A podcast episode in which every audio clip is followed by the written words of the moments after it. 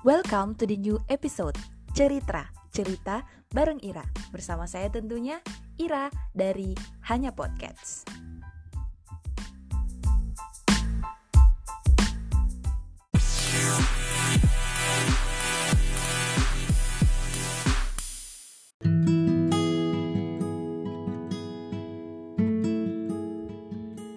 Sesungguhnya di antara dosa-dosa ada dosa yang tidak bisa dihapuskan dengan pahala sholat, sedekah, atau haji. Namun hanya dapat dihapuskan dengan bersusah payah dalam mencari nafkah. Hadis riwayat At-Tabrani. Listener, pernah nggak kalian merasa lelah, penat, dan tak ada berkesudahan? Itu yang dirasakan setiap saat. Bila apa yang kita lakukan hanya sekedar mengejar dunia. Bahkan, kadang kesibukan dunia melupakan segalanya. Analoginya nih, seperti seorang yang kehausan, merasakan dahaga yang begitu sangat, lalu hanya meneguk air laut. Begitu minum, terasa tetap haus tak berkesudahan. Dunia ini bagi siapapun tak pandang bulu, status dan jabatan, orang awam maupun bangsawan, abangan ataupun santri, bahkan agamawan sekalipun. Bahwa sesungguhnya dunia itu adalah ujian. Siapapun ia yang tak kuat terhadap ujian ini akan mengalami kegoncangan dan kerusakan. Misal, tentang urusan uang seorang ustadz pun bisa terjerumus dan kehilangan keustazannya.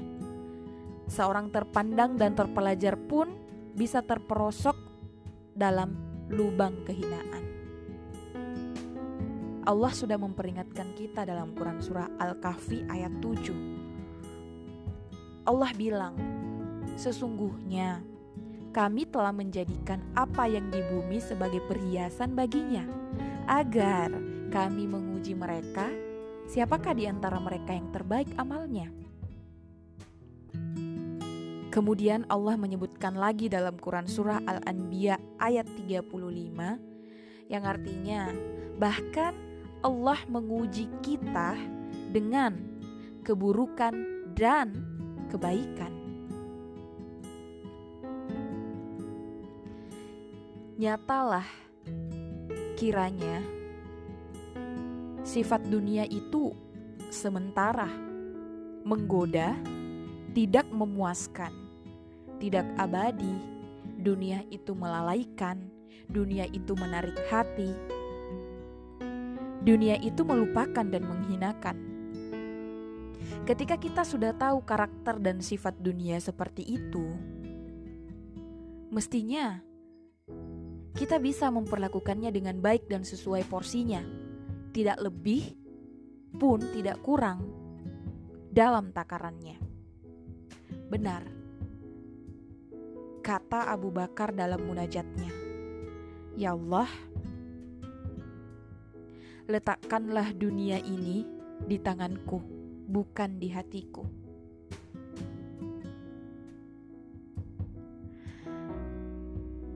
Bukan berarti kita tidak butuh dunia. Faktanya, kita sekarang ini hidup di dunia.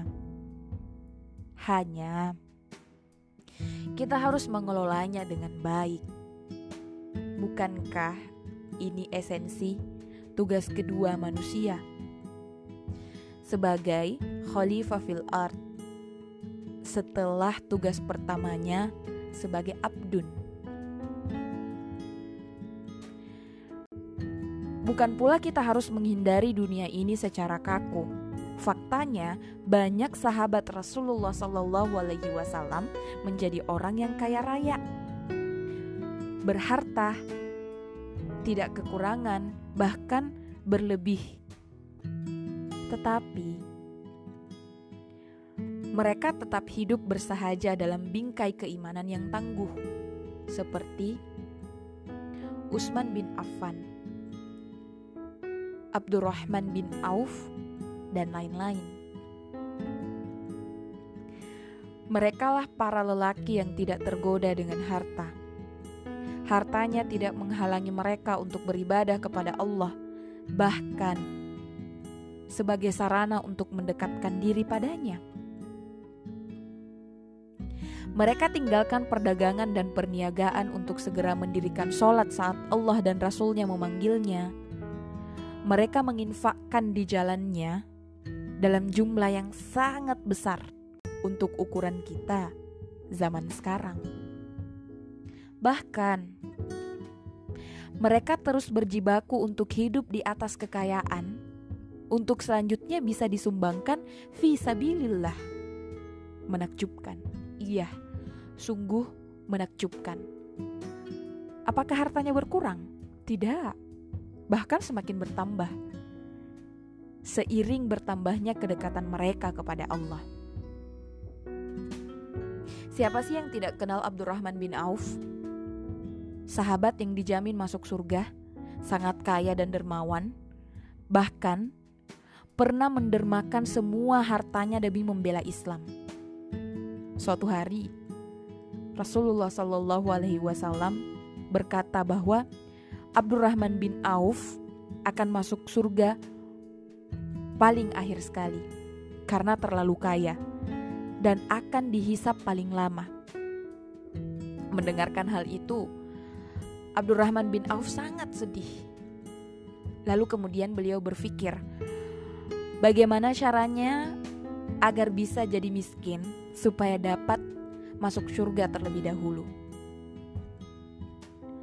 Kemudian setelah perang Tabuk, kita mengenal bahwa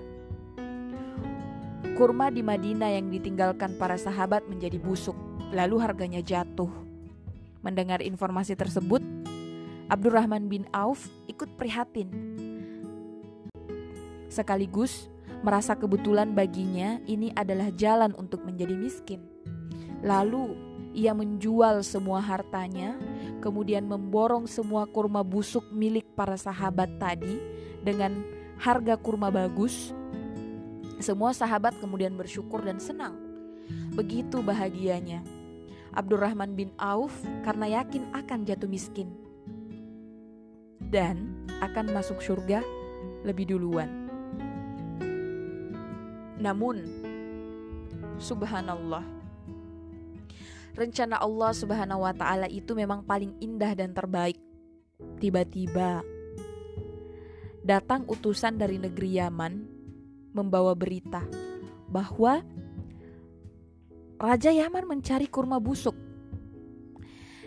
Di negeri Yaman sedang terjangkit wabah penyakit menular, dan obat yang dapat menyembuhkan penyakit itu adalah kurma busuk. Orang yang memiliki banyak kurma busuk adalah Abdurrahman bin Auf. Maka utusan Raja Yaman berniat memborong semua kurma tersebut dengan harga sepuluh kali lipat. Apa yang terjadi kemudian? Bukannya bangkrut dan jatuh miskin, Abdurrahman bin Auf malah bertambah kaya raya karena kedermawanannya. Lelahmu akan terganti dengan yang lebih baik bila lillah di hati. Jangan terkecoh dengan dunia, karena dunia hanya sementara. Dunia memang melalaikan.